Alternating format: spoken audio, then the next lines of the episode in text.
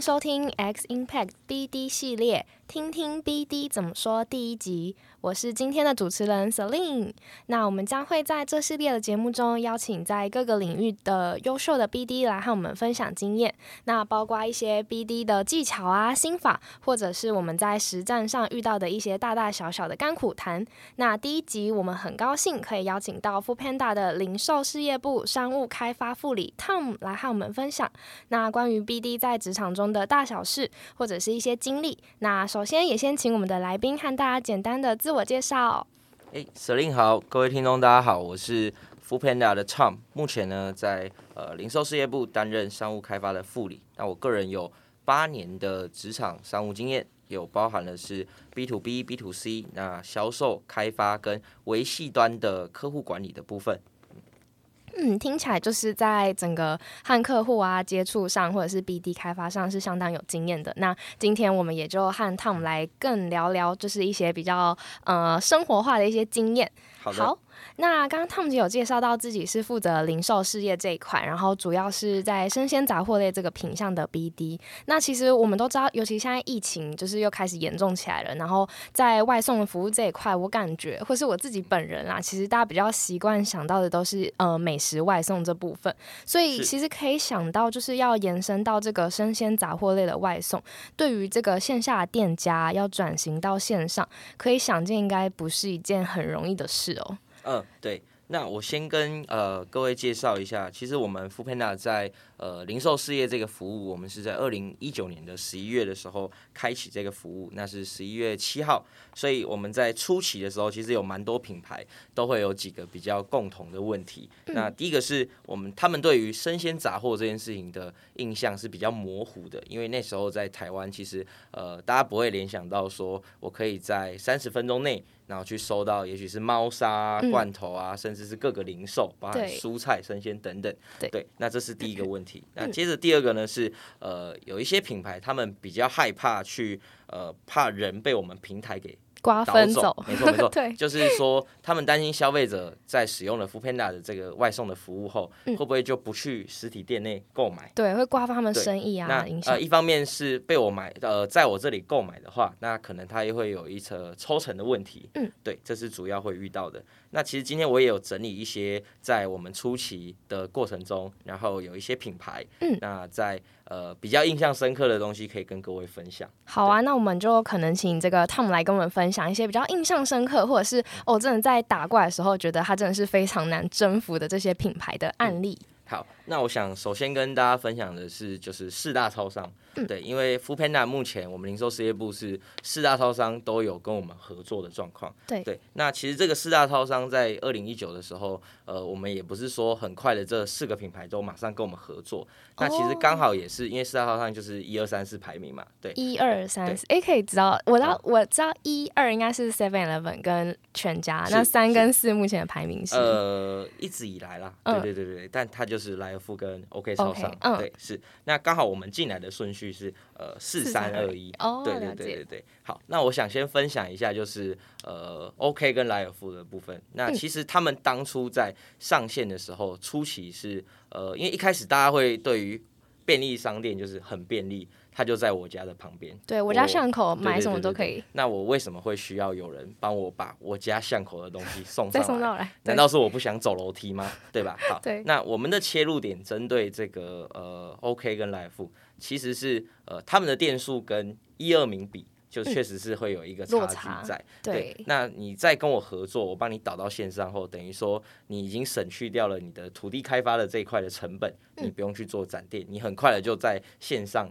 加倍的开了呃两倍，甚至是更多的店点，然后去服务给这些消费者。那这个是初期的切入点。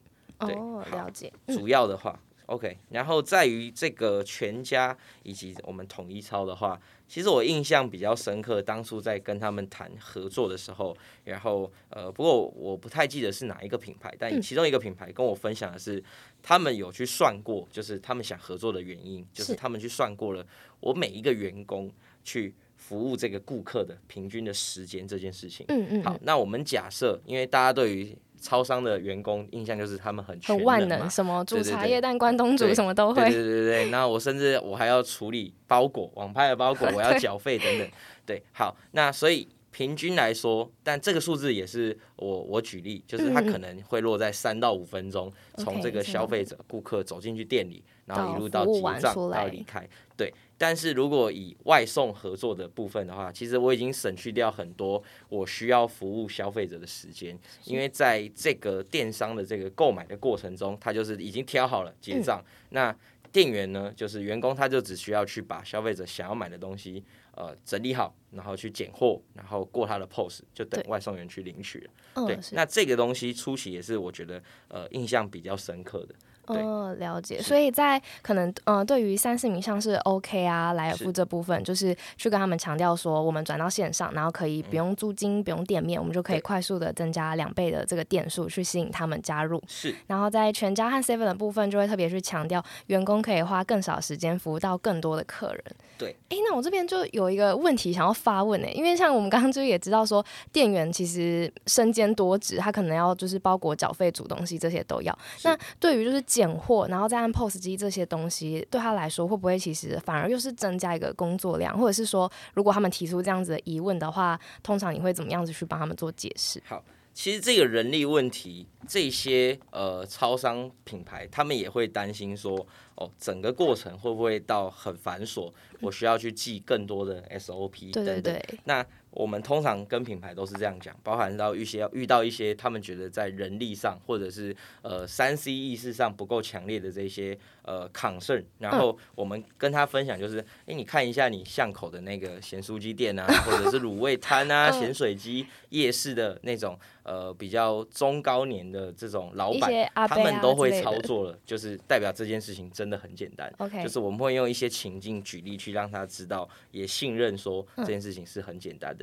那除了这件事以外，我们在整个上线的过程中，我们福佩纳一开始我们团队也是尽心尽力的去呃实地的走访他们的北中南的一些营运点，去做呃教育训练，确保他们的这个员工都会使用我们的机台这件事。哦，了解。所以我们就是主要整理了两点，一个就是强调这件事情的门槛其实是没有那么高的，然后使用上像是呃巷口的盐酥鸡摊的阿贝都会。那其实对于我们更有三 C 意识的年轻人来说，它应该不是一件难事。是然后第二个就是我们更强调这个呃实地去走访，然后去教导他们使用，在使用上不会造成他们的困难。对，没错。了解，好吧，那这个四大超商真的是很贴近我生活，像我一个礼拜可能就会吃好几天超商。呃 对，所以很很贴近。那还有没有是可能更不一样品牌的经验？呃，有。然后初期的话，我们也有一个很大的里程碑，是我们跟无印良品的合作。哦，日系的，它大概是在二零二零年的时候跟我们合作的。那很近期耶。对。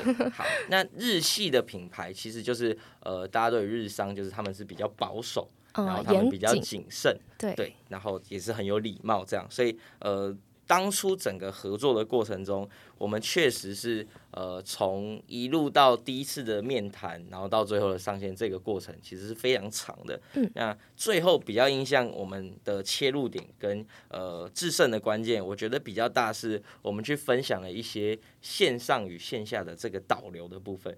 就是说，我们去有一些情境来证明说，呃，你跟我 f o o p a n d a 合作，不是只是消费者在 f o o p a n d a 上买无印良品的东西而已，诶、有更多的机会点在于说，这个买过无印良品东西在 f o o p a n d a 上买，会不会走进去无印良品的店里这件事情。是。对，那呃，我们去强调的这件事，就是有一些佐证，比如说我们在合作的时候，我有一些周边或者是我们的制作物等等的内容，去呃强调，去把消费者导到店里，比如说我有一些呃，我随货去附上了一些折价券，或者嗯是其他的优惠内容等等，因为我们一般对无印良品的印象，其实它的实体它的商品数也是非常多的，对，好，对越开越大间，对，但是其实在于这些品牌，它也不可能把它全部的商品都放在我们的线上平台上。对，那实它做出了一些差异性，那消费者就会知道说，如果我想要买更更多的东西，或者是我想要买某一样特定的东西，我可能需要走到实体店内。因为比如说无印可能会有一些，也许是柜子啊收纳的东西，大家具，对，它不一定是可以放在我们的外送箱里面的。对对对对对。那这对呃无印良品来说，它是一个机会，让它可以把呃消费者导到店里去购买其他他也想要贩售的东西。嗯，对。哦，所以一开始就是在跟这种日系厂商切入点，比较像是站在他们角度去想，就是他们如果今天担心怕可能呃大家使用 Food Panda 服务，然后他们就不会走进店里。但你们想到的方式比较像是在呃这个袋子上面附上 QR code，然后再导流回去一些折价券，让他到线下去使用。对，那有时候甚至是可以去 maybe 是他们自己的 Line 的账号等等，这些都是品牌端跟平台合作之后可以玩的一些。火花哦，一些比较小巧思或者是 marketing 端的东西。对，哎，那还蛮好奇，就是你们在像刚刚说大东西是在店面才会有，那你们有怎么样子的选品的标准？是会把这些东西放到 Food Panda 上，或是你当初谈的时候是有设什么 criteria 吗？哦，好，其实我们这个呃，一般来说，我的单品就是我的商品，当然本身我一定要装一下外送箱。嗯，对，因为呃，以外送的这个呃，我们叫。呃，rider 好，那他们的话，他有可能是骑摩托车，那但也有可能是挡车等等，就是他不一定都会有前面有一个置物的空间，所以统一都是放在箱子里。那这是第一个，那第二个是我们会去限制这个单品的重量，对，单品的重量，因为我们也是要体恤这些外送员，他是 如果他要爬楼梯啊，送到五楼来，如果真的太重，对，因为像有些人就会买那种就是很大的那种桶装水，如果我一次买三五桶。哎，可是那种东西超级需要外送的，就是它是很需要外送，但是有时候呃，体恤外送员，你自己亲自下楼拿，也许是一个比较不错的互动。对对对对对。那另外就是像宠物用品类的话，就是猫砂这个东西也是很重，饲料。对对对。那所以我们一定会在材积跟重量上都有一些限制。哦，OK。所以在可能在五音这方面，然后我们在选品上的取舍，不只会考量体积，重量也是一个考量。重量也会。没错，那其实如果是无印良品的话，可能它还有一些比较易碎品，这个东西也是我们会跟品牌去沟通的。因为刚刚有提到说他们是日商，所以他们也很重视消费者收到东西后的品质。嗯嗯，对，是这样。了解，就是互相导流，然后你们有站在他们角度去想，可能哪些东西适合，哪些东西如果外送话反而容易破坏他们的品质，就不会再去特别说一定要强迫这些品一定要上上来这样子。了解，那真的在无印就是应该算是一个还蛮大，像刚说到里程碑，因为日系的企业大家都知道要谈合作这些是还蛮不容易的。对对对，他们就是比较谨慎一点。但是老实说，呃，以我个人的经验，我们跟日商的合作，他们是非常重视这个合作上的一些关系也好，然后包含一些敬业上的东西，就是他们是很遵守信用的。对，哦，就是他可能答应你什么，他是会。很重视我们之间的这个约定跟承诺，even 只是一个上一次谈话中的一个东西，我们没有落在合约里，但他们也会放在心上。哦，好奇这个无印有上到。你们最大的进网上吗？还是目前只有副片无印良品的话，目前跟我们是呃，算是我们独家独家代理、独家合作。哦，了解了解了解。好，那还有没有是就是像无印，其实比较已经算是呃质感生活中有没有比较更贴近大众的这种品牌的经验？呃，有。最后要分享的这个品牌是家乐福。那我想家乐福是全台湾一定大家家喻户晓的一个企业。对，假日没事就想进去一下。是是。但呃，以家乐福来说。呃，我们是在，因为刚刚有分享，我们在十一月七号的时候做这个服务，那我们在十一月十一的时候就上线了他们的第一间门市，四天就上线这个，对对对，所以代表我们其实蛮超前部署去跟他洽谈合作，对对。那呃，印象最深的就是当初在刚开始合作的时候，他们给我们的商品数，嗯，其实只有落在八百只而已。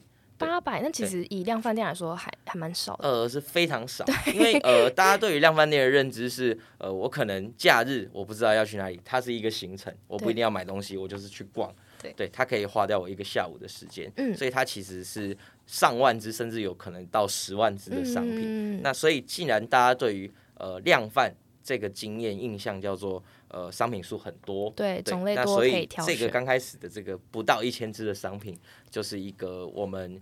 呃，算是两边讨论很久的一个折中的方案。对，那因为这其中也关系到很多是这两个品牌企业跟企业间的合作，初次的尝试这个快商哦务，那大家也一直在找一些平衡点跟怎么去促进一些效率。是那最麻烦的就是刚刚提到场域是非常大的，那所以我要怎么去拣货这件事情。哦所以我这八百只商品，也许是比较集中在某几个区区域。那对对对如果我是哦，可能我在东边，或者是我一二楼，然后 商品不一样，那我这个拣货员到底是我要两个人去拣货吗，还是嗯怎么样？这个是我们刚开始会遇到的问题。哦是，所以一开始品就是品相没那么多，然后大概只有八百只商品，主要还是因为呃对双方来说都是第一个尝试，然后尤其量贩的场域很大嘛，所以就是还没有一开始还没有专员，但我其实现在有观察到现在的品相已经非常非常多喽。对，呃，对因为这个刚开始都是一路在尝试，那一路到现在的话，包含有一些东西是已经是自动化的去运作了嘛，嗯然后商品的部分以及场域的摆设等等都促进了很多之外，那后来他们也有一些专门在去做拣货的人员，就是也许以前是没有专门的 picker，但现在我们就是特别有指定 picker 在做外送服务的拣货，这样。嗯，是。哦，那这中间就是最大的转变是什么？除了说可能慢慢开始养成这个习惯，那就是你他们愿意越来越多这个商品上架，就是你中间是怎么样去说服他们的？呃，我觉得是一些数据吧，就是可能我们每个月，然后大家回头去审视我们的业绩表现的时候，然后我们就会发现，哎，有哪一类的商品，也许就是饼干、泡面、零食啊、生鲜等等，就是这一些商品。它总是转换率是比较高，它动销率是比较好。那我们是不是就这一些品类再去争更多的品项，来嗯来去达成双方去拟定的业绩目标？了解，是这样。那他们当然也会换算一下，是我如果多请一个人力去做拣货的动作，哎好不哎好不？对，这是最直接的问题，大家都是要赚钱的嘛。对对对，对所以这些都是经过试算后，才一路演变成今天这样子的运作。了解。所以一开始品相少，然后嗯呃试算是试营运一段时间后，然后你们也提出比较有利的数据，就是这些东西在你们平台上真的是 work 的，然后可以卖得更好，也增加他们销售额。对，然后慢慢慢慢才促成现在这样子。是是是，哦，这是在品相上。那其实就是对于家乐福，因为大家都知道，其实，在台湾就是有非常非常多的店嘛，然后可能尤其是郊区就很很大间，然后很多可以逛。然后像就是刚刚回扣刚刚在讲这个无印良品有说到，他们其实对于敬业这方面，可能就是你们是独家的，有点像是独家合作。但我有发现家乐福在净网上好像呃也有上架，那就还蛮好奇说，在这个家乐福的攻防战中，是有没有什么在 BD 上的主要的技巧，然后可以跟这个你们的净网做出一些区别，然后让他们可能跟你们合作的意愿或者是区域等等的去做一个独家这样子。OK，好。因为起初我们是确实是优先跟他合作，因为我们在零售事业这一块是全台湾算是我们走的比较快一些，嗯，走的很前对面。对对对对，那对后来才加入。可是以家乐福的这个品牌，他们的思维是，呃，我觉得我多方合作，那一加一就是会比较大。这对样子，对，这这是他们的论点。嗯然后呃，对我们来说，我们当然是要尽量避免，就是我在这个选店的部分，我要拿到一些优势。嗯因为刚刚有提到初期我们会有一些人力的问题，对所以他店里的人力到底能不能负荷双平台的订单，这是是一个。那当初的策略，他们的观点是，呃，我有这么多间店，嗯我有。包含是便利购店型，也有量贩店型。那我可能是平均分配这些店数，去给这两家平台去，也许是他们去比较等等。对，哦。那呃，我们主要的内容就是呃，分享一下 f o o Panda 的整个外送，应该说我们整个外送平台嗯。的合作方式呢，它会是一个以店点为中心，然后去延伸，骑摩托车大概是三十分钟左右，方圆对多少这样或大概是呃，其实我们的数据大概十七到二十五分钟左右，都都可以对对对对，嗯大概会是试算逻辑是这样。对好，所以对我来说，如果是以呃大台北来说，如果两间店太近的话，其实我也不一定要两两间间店有都要因为我已经服务到这里的也许是八成的客户消费者了。对，是所以呃，我们就会把战线拉到是除了双北以外的地方。更远，可能像中南部这样。对，中南部可能是台中或者是彰化、嘉义、花莲这种，他们家乐福在该地可能只有一间量贩，嗯，对，但它可能会有很多的便利购。对可是便利购呢，跟量贩他们的店型又不一样一样，嗯商品数也不一样。对那组成对的服务的客群应该不。服务的客群也不一定一样，就是一个是比较社区型嘛，嗯，那呃，量贩来说，它的商品数一定比较多，所以它让消费者可以选择跟停留的时间肯定也比较久。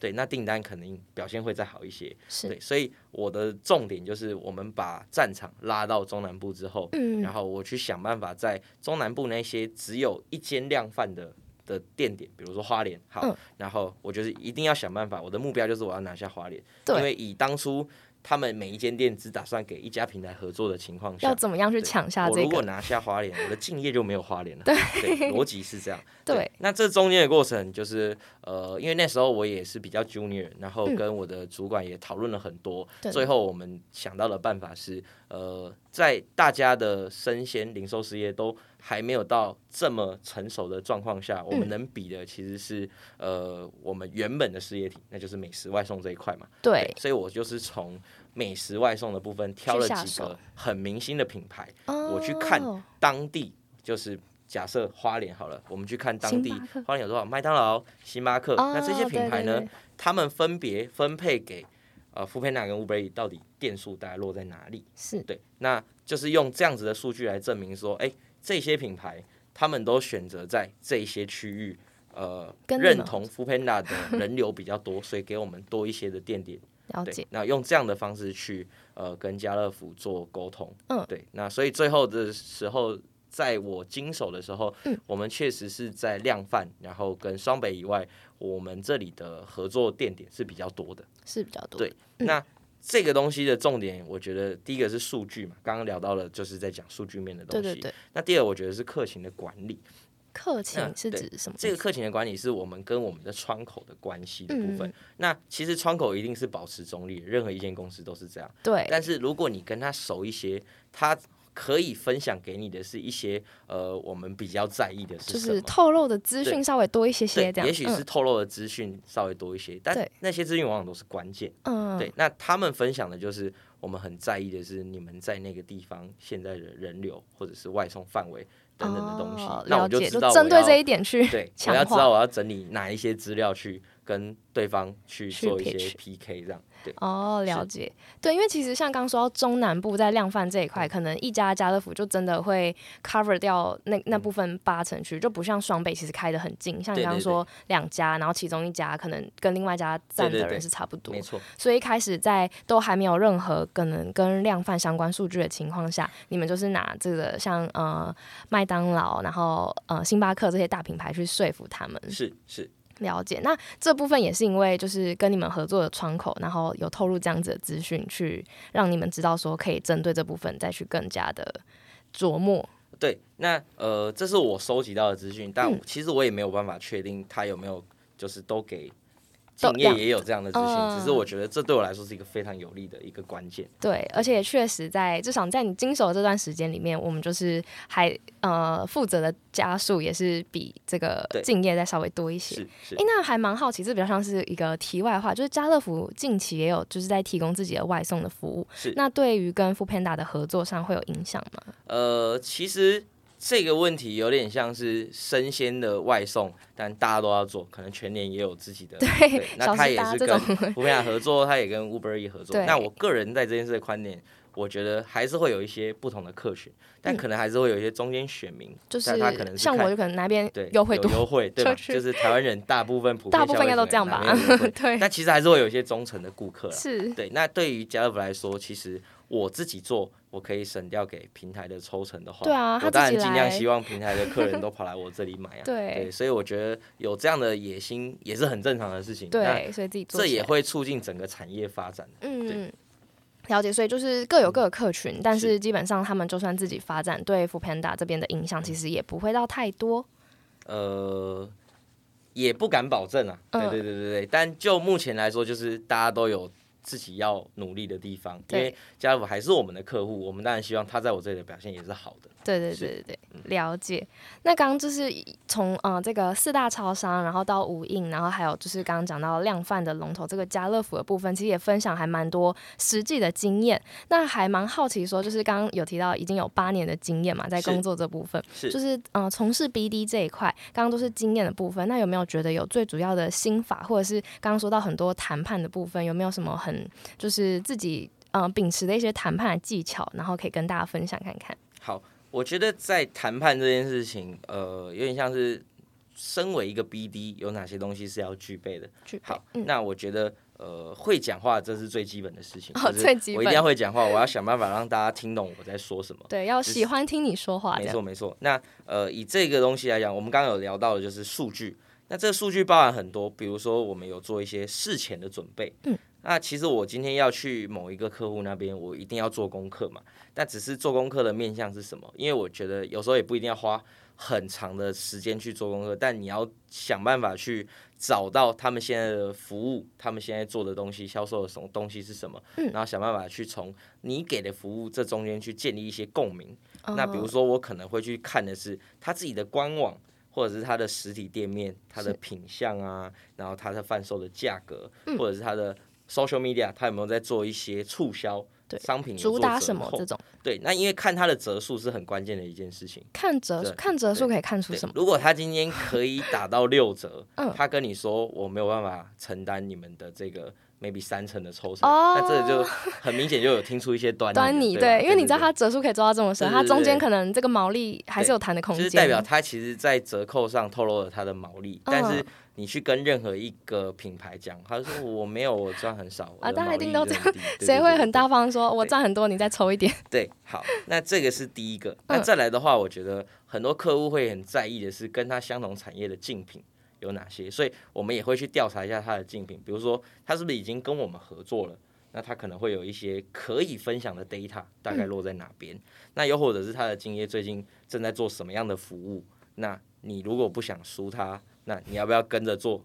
就是嗯类似的服务啊，或者是跟我合作做一个跟他有区别性的服务，对，这也是一个关键。那另外有一个是呃窗口的部分，嗯就是有时候我们跟窗口约碰面，其实我在事前我就会知道他的部门是什么，他的专业领域是什么。部门这会影响到什么吗？谈判的呃，我觉得这个东西就是每个人的专业领域会在他的谈判的时候，呃，影响的成分也会占一些比例。比如说，今天我们对象，我们的窗口是行销，嗯他可能更重视的是人流的部分，或者是你会做什么活动啊，对对对，一些 campaign 的东西，或者是我有什么布置物啊，去做行销端。嗯好，那假设是营运面的人，那他可能很在乎的是我店内的人手，对嗯，我的营业时间这一类的，我忙不忙的整个流不流畅？对对对对对，那再来，如果他是采购背景，那他可能比较重视的，对，就是抽成嘛，对采购就是要比价，对对对对。那如果是 IT 背景，他可嗯能担心的就是，哎、我跟你合作，我们需不需要做一些串接啊？还是、嗯呃，你的设备会不会吃我的内网？我有没有治安的风险自等等？风险，对对对，所以我觉得去了解到这个窗口的部门跟专业领域，有时候也跟整个谈判的成交会有一些影响。就是等于你在跟他谈的时候，你知道他哪个部门，你说他的行话，说他比较喜欢或是 care 的点，其实嗯更能打中他。那这个窗口，即便他不是一个决策者，但是因为你跟他讲的东西是他可以听进去，或是他觉得 OK，你有打中他的点，所以他可能在帮你争取上可以去多说一对些。对，甚至我可以在简报上去有一些比重是比较重的放在你的专业领域这一块，让你知道我们是很重视很重视这一块块的对，了解，嗯，好，那再来的话，想分享的是一些观察，就是嗯我怎么在谈判的过程中去做一些观察。那甚至有时候我们会在这个谈判开始前，我们会有一些嘘寒问暖，但有时候 那个嘘寒问暖话家常很重其。实很关键，就 是嗯。比如说，哎、我们约了你很久啦，但怎么今天你会什么原因让你想重启这这个这个谈，合作？嗯对对对嗯对，然后他可能就会分享哦，因为最近可能某某品牌已经在做啦，我嗯们也想啊，有点。紧张，就是像你刚刚说，进网在做，我也想做。那那你就会套到一些他在乎的是什么？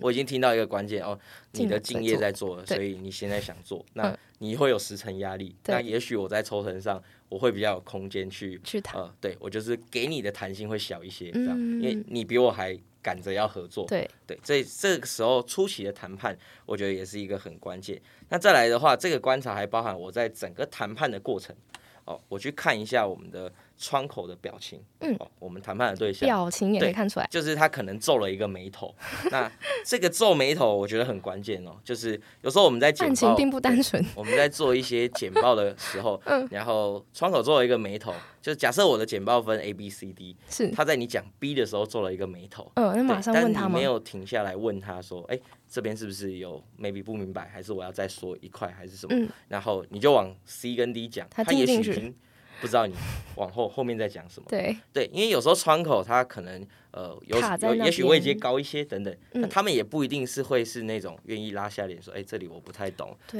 能不能再说一遍？对，所以在简报的过程啊，去看到他到底有没有跟上你的节奏，嗯这是很重要的事情。哦，所以通常他这样皱眉头，然后你可能真的问他说这边是不是有什么疑问，他们就会很自然而然提出来。对，通常我们都会这样。那也许是你多虑了去讲了这件事，但其实也不会不礼貌。对，他会觉得你有关心到他。对对对对对，就是你也不会不礼貌，就是哎、我要不要再说一次？还是哪里不明白？对，嗯是这样。好了解。然后再来的话，很重要就是这个关系的建立，我嗯跟这个窗口的关系的建立。那因为窗口它不一定是决策者，对，刚对，可是他一定比你离决策者还要近嘛。对对，那就像我刚刚聊到了，我们跟家乐福这一块，嗯就是这个客情管理的部分。呃，我觉得窗口可以透露的是，呃，我们最重视的是什么？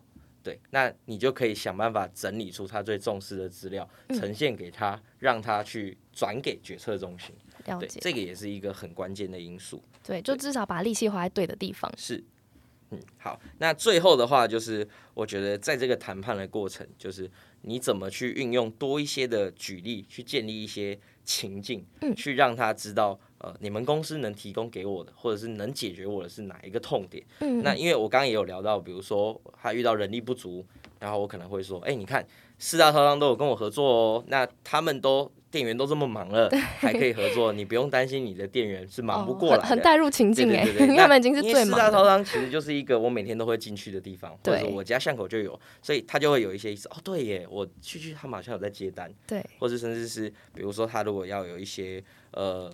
三 C 意识就是，哎、我们的店员年龄层比较高、哎，都不会用。哦那又回到我刚刚讲的就是咸酥鸡。对对对，咸酥鸡那一块嘛，对，嗯所以我觉得这个建立情境去举例会很、很重要。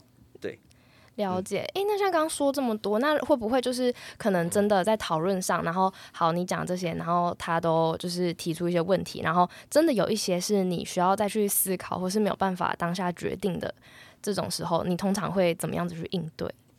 好，呃，这一块的话，通常是这样，就是一定会有一些东西是当下你没有办法做决定的。对，因为想一下什么，他比如说真的提一个很很低的这个抽成的空间没有，多少趴，你不要来找我，或者是你们公司可以帮我做什么嘛？这种对对对，对，但通常我们给的回复不会是我自己不喜欢，这是我个人，就是我不喜欢是回客户一句是、哦，那我再回去跟公司报告，争取看看。对，这个好常听到，对对对对，但我个人不喜欢啦。那我的论点是，嗯呃，我们要让对方公司方也知道说你是一个可以做决定的人。哦，我找你就好，你就是你们公司对我的窗口，所以这件事情你有这个决定权，对，就格外重要。嗯所以你可能会是比较是哦，这我回去试算一下，到底行不行？嗯对，这是第一个。那再来砍价或者是争取资源这件事情，通常我也会把问题就是抛回去给品牌方，嗯因为呃，我们是 BD，BD 是两间公司合作的桥梁，嗯所以是我帮你去有一些服务之后，可能你们公司会更有效率，或者是。呃，我们会一起赚钱，对吧？所以我觉得我们在这个谈判的过程是很平等的。那嗯嗯嗯，你希望我让利，那你能为我做什么？哦这个是我最常去反问给店家的。就，是比如说你能不能降个几趴？那嗯，你那你能们公司可以做什么呢？帮我做什么，去让我觉得合理？这嗯个是有一点等价交换的。对，像是在就是人家说 BD 其实就在做资源交换啊，你不一定真的是拿出钱或者是什么，可是，在资源交换的过程就是各退一步，但其实我们都往前一步的感觉。对对对，没错，就是通常我会回复的是这样。嗯，好啊，那我们可能就稍微统整一下，就是刚刚有说的非常多的心法和技巧，我们统整成六大点。那第一个，其实我们有说到，就是在 BD 这个职位，你要嗯讲话，让别人喜欢听你讲话是最基本的。那第二个，就是在数据的展现上非常重要，那包含在事前的准备啊，或者是去了解这个窗口是什么样子部门，然后去讲到它的痛点。嗯，然后第三个的话是观察力，就刚刚有说到，可能你在简报的过程中，你的客户可能他的一颦一笑，他的一个皱眉，那都会是你去就是多问他一句说，哎，这里有没有问题？然后如果有的话，你会当下马上解决，而不是说，哎，呃，这个我后面会讲到，这其实可能就让听众那个当下就觉得我我的问题没被解决到，我后面也不想听了。对。那第四个就是，呃，我们在建立关系上，就是跟窗口保持好一定的关系，那在决策上也会有一定的帮助。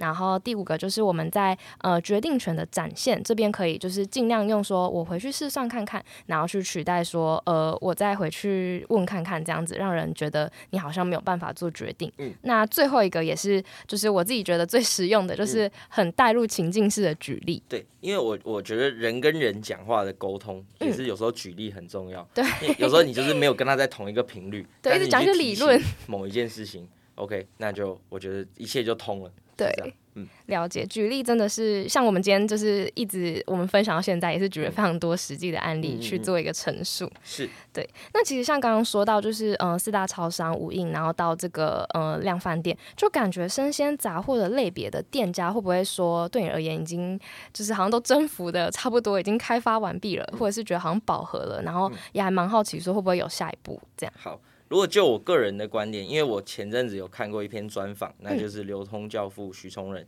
他说市场不会饱和，那他只会重新分配。对，那其实这个东西，我觉得这句话很有道理。对，就是说，呃，富佩纳在现在已经进来做零售有一阵子了嘛，那以我们团队，我们已经在有了很多的量，就是我们现在有很多的店数。那其实我们再来，我们希望的是，呃，就我们团队，我们会想要求的是值。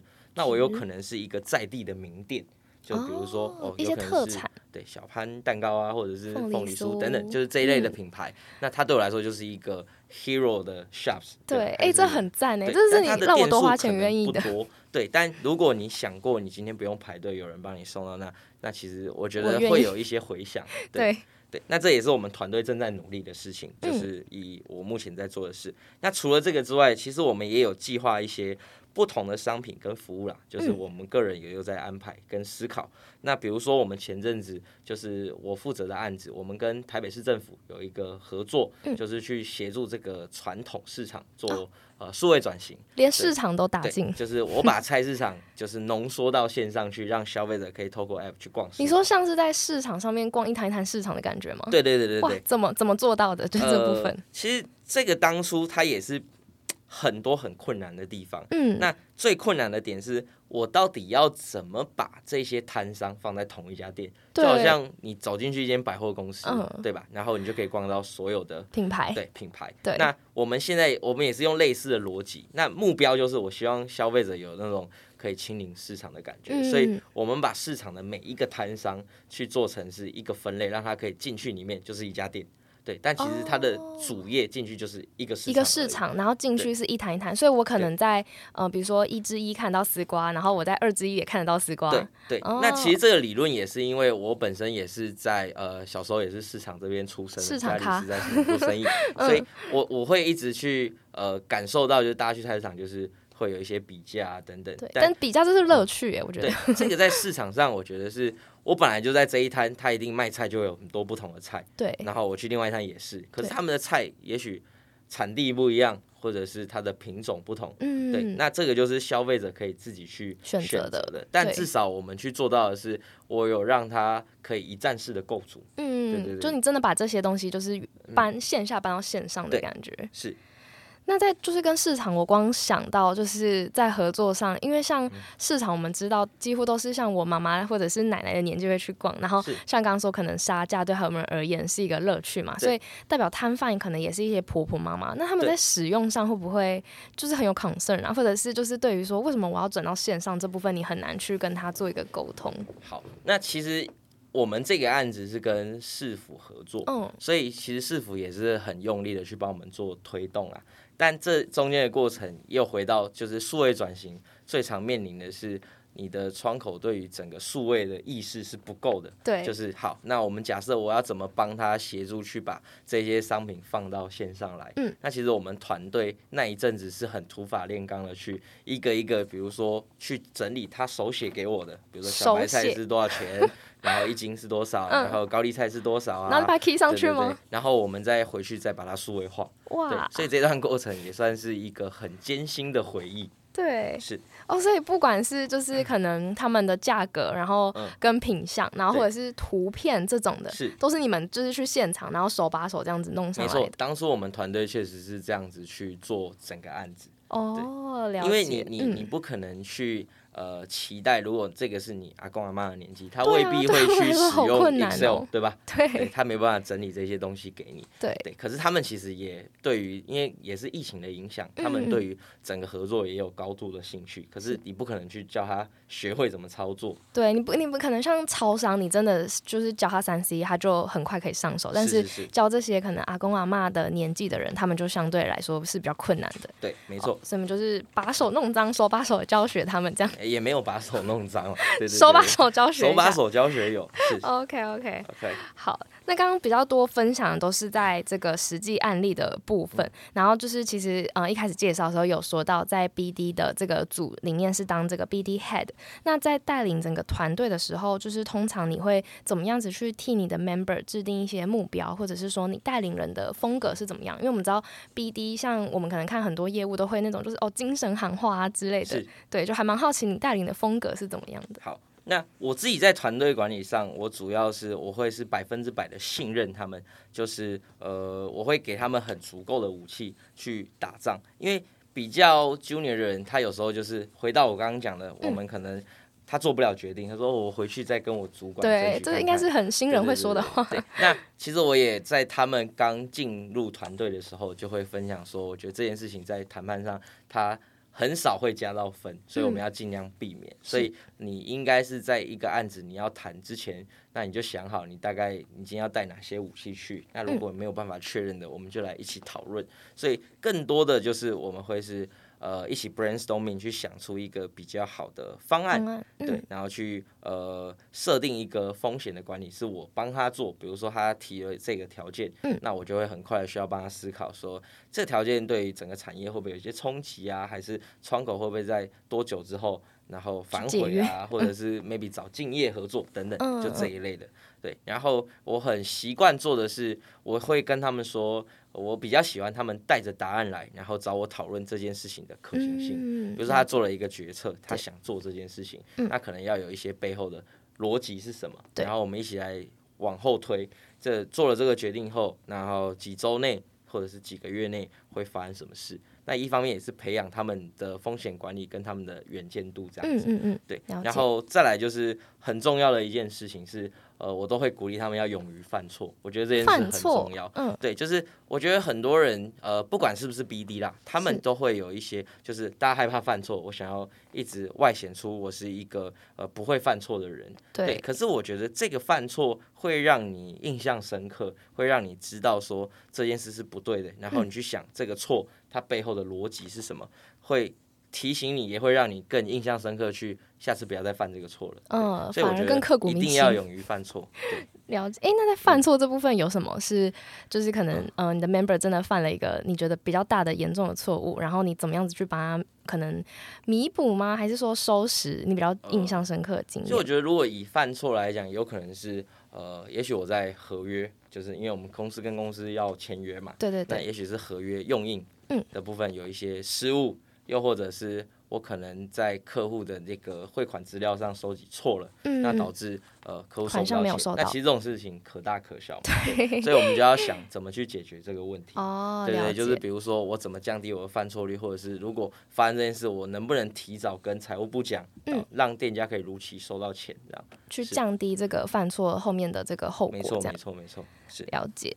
总结而言，就是带领的风格就是三个。第一个就是你会给足你的团队的 member 足够的武器去打仗，然后就像你刚刚前面有说到，就是尽量少说，我回去再问看看，你会让他们是比较像是嗯放手给他们做，然后有一定的决定权，然后事前会告诉他们一些风险的管理这样子。是。那第二个就是会希望他们是带着答案来问问题，或者是说来一起去讨论的，而不是可能他想都还没想过就直接抛出来这样。嗯。对，然后可能在这种过程中也可以训练你的。团队成员会更有远见一些，嗯，然后最后一个就是很刚刚强调，就是勇于犯错这部分，是对，但我觉得这个真的对于一个带领者而言，要有蛮大的心脏，因为就像可能像我是初入社会不久，就会觉得哦，自己要尽量就是不要犯错，不然我主管可能就会觉得怎么样。所以其实听到你说你希望你期待你的 member 是勇于犯错，我觉得还蛮惊艳的，也算是赌上自己的职涯了。但呃，其实这个勇于犯错，你你可以用很广义，也可以就是比如说。哦，我可能犯了一些很小的错，也许是我我我在跟客户谈的时候，呃，讲了一个公司根本不会做的事情，就是，当然我们还是会看这个错误到底是，呃，它会不会是一个很低级的错误，我们会有一些风险评估，但呃，至少我要给他们信心，而是不会让他们做起事来畏畏缩缩的，对对对对对，了解，这确实在这个呃一开始，尤其是 BD 这个很 junior 的人的时候，会蛮需要的一个呃 mindset。嗯，好，那最后就是邀请呃，作为这个资深的 BD head，然后刚刚也跟我们分享了还蛮多这个技巧啊、心法，然后还有带人这个风格。那其实呃，会收听这个节目的应该有蛮多听众，就为观众呃听众谋福利一下，就是即将要踏入 BD 这条路的学生，或者是说有一些可能呃已经工作一段时间，然后想要转职，然后听完就是刚刚 Tom 分享的各种，就觉得哦很热血，想要加入 BD 这条路的一些听众，有没有什么建议？好，呃，其实我有整理了一些呃东西可以跟大家分享。那第一个我觉得很重要的是，在 BD 这件事，我要有得失心的调整，就是我在心态上的调整。那不管是我在陌生开发的时候。可能我一直被拒绝，然后受挫嘛。会很挫折。其实，因为大家讲业务或者 BD，就是我们脸皮肯定是要够厚的，就是对，这是第一个。那有些人就是在情绪上没有调整的话，你没有办法表现出最完美的自己。嗯，对，所以我都会跟呃比较 junior 的人说，我们可能是在心态上要先调整好，我要先处理好我的情绪，然后再去做事情跟做决定。那我最常跟 junior 人讲是，呃，你不要因为你 lost 掉一个客户，然后就好像难过很久很久，就是久久无法自拔，走不出来。对，因为有一个逻辑是这样，就是你根本没有失去这个客户，就是因为你没得到他过嘛，你还没有拥有他，你怎么会是哦我没有这个客户了？就是呃，我觉得公司没有少一个客户，就是我只是没拿到。那你还有其他，就是整个生鲜，就是零售，然后这么大，就是你不应该是停留在这里，然后反省这么久，但一定要反省。可是反省的点会是我从中我少做了什么，嗯，我做错了什么，但而不是一直陷在里面，就是哦，我失去了这样。对对对对对，但有些人就是在心态上没有调整好，那只会每况愈下而已。所以这是第一个。那再来的话是简报技巧。技巧简报这个部分，我觉得这个简报技巧比较不是简报的制作，而是 present 的部分。对，就是口语表达。没错。那也回到刚刚我们在讲这个。谈判的这个观察力嘛，就是我在简报的时候，那有些新人就是比较 junior 的，他很常被简报带走，就是他很坚持要去把简报的每一页都提到。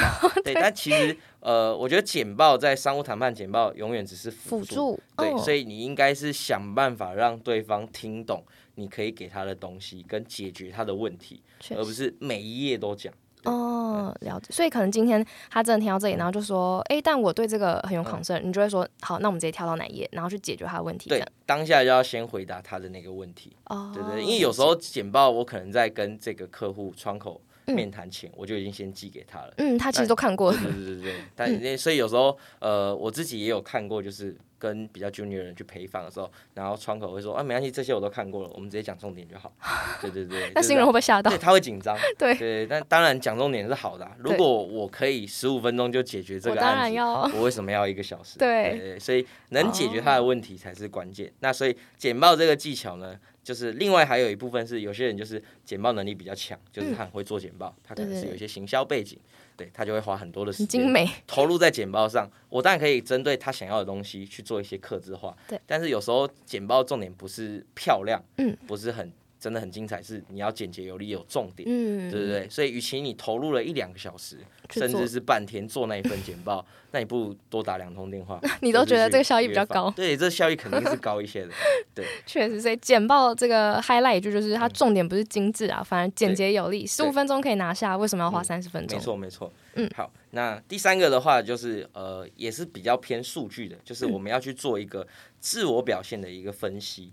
比如说，呃，我在 call call 的时候，我在陌生开发的时候，我平均打几通电话，会有一个客户想跟我见面。对，嗯因为见面三分情，我肯定是要见面，才可以跟他提高成交更，清楚的去讲到我们的服务是什么。对，那成功约见面之后，平均见几个客户，我可以成交。嗯，对，那这样子你就可以算出自己平均要打多少通电话，我才可以达成我自己的一个每月的目标，嗯这是一嗯嗯个。了然后呃，久了之后，你累积到一些自己的数据，我还会去分析的是这些跟我成交的客户或者是窗口，嗯他们的呃，也许是年龄或者是他们的产业。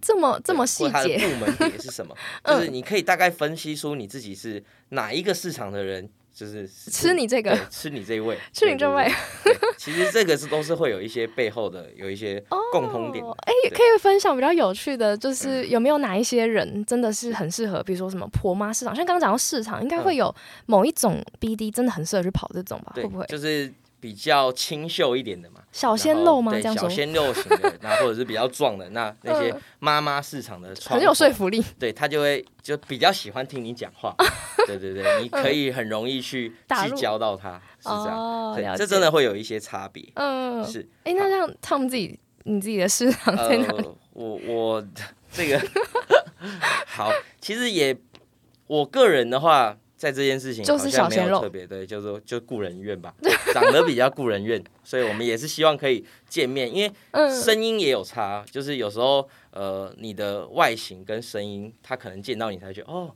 原来你是是这样子的人但有时候嗯有些人在声音上没有见面，表达上可能会让别人的比较有从耳朵听出来的印象是不好的，是有可能。哦了解。对，所以呃，我们都会很希望跟窗口见面，OK，然后去让他真的知道你在做什么，然后也嗯。会展现出你更多的诚意，嗯。然后说哦，确实是见面三分情，是。然后第四个的话，我觉得是自律，自律。就是时间的管理这件事情。因为呃，以业务来说，那呃很多部门都会觉得哇，那业务看起来就是很爽。这么晚才进公司 啊，这么早就下班了，他到底是回家都没在？干嘛的。那其实呃，我觉得大部分的业务性质 BD 的工作都是比较弹性的。对那因为我自己要做好我的分配，嗯，比如说我在时间上，我今天一天一定要访多少个客户啊？从刚刚讲的那个数据去回推，我每个月要多少？嗯那我这个假设是一百间客户，我一定要去呃见面的话，嗯那我是不是要分配我一周要多少个？还是我哪几天集中去拜访？对 OK，，所以自律是一个很重要的东西。嗯那另外以 BD 来说，通常都不会是当月去跑当月的成交的客户，因为这是来不及的。因为以一个案子从谈判，嗯对要，找找一些我们聊到无印良品，它可能中间就、哇两三个月的对，所以我们不可能是每个月去谈我们当月的客户。哦，了对解，那我可能都会是 maybe M 减三去谈，就是哦前三个月就已经谈好了。嗯所以以一个比较呃稳定的业务，它通常都会是月初就已经知道我这个这个月可以做到多少？多少的客户跟我合作啊，嗯对，都是估得出来的。嗯，所以这这件事也很重要。那所以你不能就是呃当月才开始说当月才开始火烧屁股了，我一定会来达不到。一定会来不及。对，因为其实层层过，然后用印啊，到真的就是谈完抽成那些，应该是嗯像你说 M 减三是一个比较刚好有 buffer 的一个时间。对，但还是要看产业别，因为嗯我觉得有一些产业它可能合作的呃沟通时程又会更长。比如说哪些？呃，也许是软体业，因为我之前哦也有软体业的经验。嗯那一个软体业，你可能整个规格啊，包含你要串接啊等等流程就更长、更繁琐，对，所以也是不一定每个产业都这样。那至哦少现在我们在运作零售这一块，我们大概都是三个月左右的时间。是，嗯，了好解。然后再来的话，我觉得是除了呃公司定的 KPI 给你之外，然后你要自己去有一个里程碑。但这个里程碑必须要是一个可量化的目标。好，那比如说，如果套用在我们零售这一块的话，是，那除了呃，假设每个月公司给我的目标是我要跑三十个品牌好了，嗯。假设，那我是不是可以自己设立一个目标，是我希望这三十个品牌里面，然后有十个品牌或是台湾的前几名啊，或者是说，呃，我要在拿到某一个产业，假设是宠物，我要拿到宠物最大的。这个品牌，哦，就是这也是一个你怎么去自己定一个你自己会有成就感的目标。哦，反而是你自己去设定的，就不一定是。公司一定说你一定要拿到这个 Tier One 的所有的东西，它定一个很大的比较呃 range 的这个，比如说三十个品牌，然后你自己去从中设定，你可能觉得这个是有呃挑战性的，然后去做。没错，就是你要自己去从这个工作中找一些成就感。嗯，那因为我觉得有时候成就感也跟成交率不一定是成正比哦，不一定啊。我以为 BD 的成就感来源就是成交率。我觉得未必啦，就是他可能还是会呃疲乏。如果他一个很稳定的业务，他常常在成交。那像我个人是比较喜欢那种呃，在商务谈判过程中的一些比较。激烈的拉扯跟碰撞，拉扯反而比较喜欢有困难一点是吗？就是不要太顺利。就是我们可能花了很多的时间在争吵，或者是到底谁要让利等等的，然后最后我可能用呃某一个关键的因子去拿下这个客户，嗯，对，然后。那个感觉就会好很多，更好。对对，就是呃，经过这个拉扯，然后我吵赢了这场架的那种感觉，就是一来一往里面，然后你其实还是找到对方的痛点，去达成共识。没错，没错，没错。哦，了解。所以太一帆风顺，你会觉得 OK，这太没有成就感了。呃，也好，可以这样说。如果我个人的话啦，对对对对对，比较喜欢有挑战性一点。是是，了解了解。好，接着的话，我觉得会是一个灵活性。嗯，对。那这个灵活性是。刚刚有聊到，你可以分析你自己的 TA 落在哪里。对对对。但是我觉得下一阶段是我怎么去满足每一个不同个性、每一个不同产业、每一个不同背景的客户。嗯。对。那这一块的话，就是因为有时候我们以我们零售这一块的话，我可能早上去菜市场，然后跟那些婆婆妈妈，然后。阿姨阿伯他们互动，那我可能下午要进家乐福，就是去大公司，完全不一样。我要去做一个很正式的简报，对，所以你一定要随时保持你自己的灵活性，对，不可能说我是一个 BD，然后我永远就只能去跑，就是比较婆妈型的市场的这种比较接地气的，我没有办法去大公司做简报，要更有弹性对，一定要保持弹性，嗯，对，要有一个灵活度，了解。然后再来就是，呃，我觉得很关键是不可以膨胀。膨胀是指这个膨胀是你可能这一阵子一帆风顺，然后你就觉得哇，这个工作没有挑战性。对，这我觉得是环环相扣，包含我们要去自己定一个可量化的目标嘛。嗯，对。那这个膨胀有时候是因为我觉得 BD 都有大小月，嗯，对。那你不可能在你大月的时候，好像哇，我后面都顺了，这是不可能的。就算是一个跟你签完合约的客户，他也有可能在你。真的上线前，最后反悔不想合作，这也是都有都有可能，不到最后一刻还是不一定。所以还是要保持自己的警警觉心，去服务这些客户，跟他们沟通，这样了解。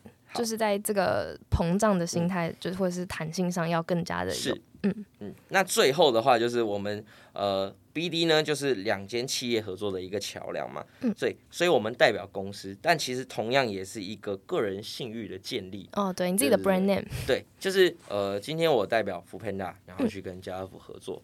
但是有可能他也是因为呃，可能 Tom 你的的你比较热情或者你比较认真，所以我愿意多给你一些 maybe 是资源或资讯等等。然后我觉得这些东西，这个信誉的建立也包含你在培养你自己的人脉了。对对，所以呃，你要怎么去培养你的人脉这件事很重要，你去让这个窗口愿意。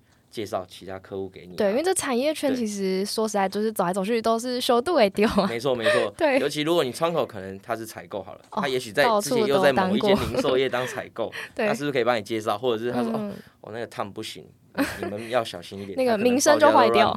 对，所以这一块你出去外显，你的呃每个言行都是必须要很重视。嗯，不只是代表公司，其实更代表是个人的这个信誉上。是。那我们统整一下，就是刚刚说了这么这么多，我们统整成三大点。第一个就是给大家的建议，就是心态上。那心态又分成就是得失心，然后我们可能在没有谈到的时候，我们应该要更专注的去检讨，然后更想说我们下一次怎么更好，而不是一直看到自己的失去。是对，然后第二个的话，就是在心态上我们要保持灵活性，然后不要太膨胀，就是我们应该要更全方位的什么样子的。呃，产业什么样子的顾客，我们都可以去做一个服务。嗯，对。然后第二个，我们给大家的技巧是，给大家的建议就是技巧方面。那技巧方面，我们又分为简报的技巧。那简报我们就是在 highlight 刚刚那一句，就是重点，我们不是要精致，我们是要更简洁有力的让对方去明白。没错。对。那第二个技巧就是刚刚说到这个时间管理非常重要啦，就是呃，一个好的 BD 可能在月初的时候，我们就可以知道这个月的业绩差多少，或者是我这个月要努力的方向大概是怎么样，不会是被时间或者是被数字去做追着跑这样，嗯，那最后一个也是就是最重要，就是在关系上的建立，还有我们的名声的代表，不只是代表一间公司，那更代表的是你这个个人的品牌和名声，嗯。好，那今天真的是非常感谢这个 Tom 跟我们分享从实务经验啊到心态建立，还有带人的技巧，跟最后给我们很多这个呃即将转职的人的一些建议。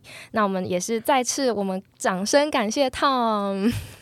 好，那我们感谢 Tom 的分享。那以上就是我们第一集的听听 BD 怎么说的精彩的节目内容啊。那也欢迎就是对于 BD 这个职位或是呃跟 BD 相关的产业有兴趣的听众们，都可以在留言下方，然后跟我们说更多你想要听听看。哎，BD 在可能科技业啊、软体业，然后或者是其他零售业的这些的经验，都可以留言跟我们分享哦。那我们就期待听听 BD 怎么说的第二集再跟大家见面啦。した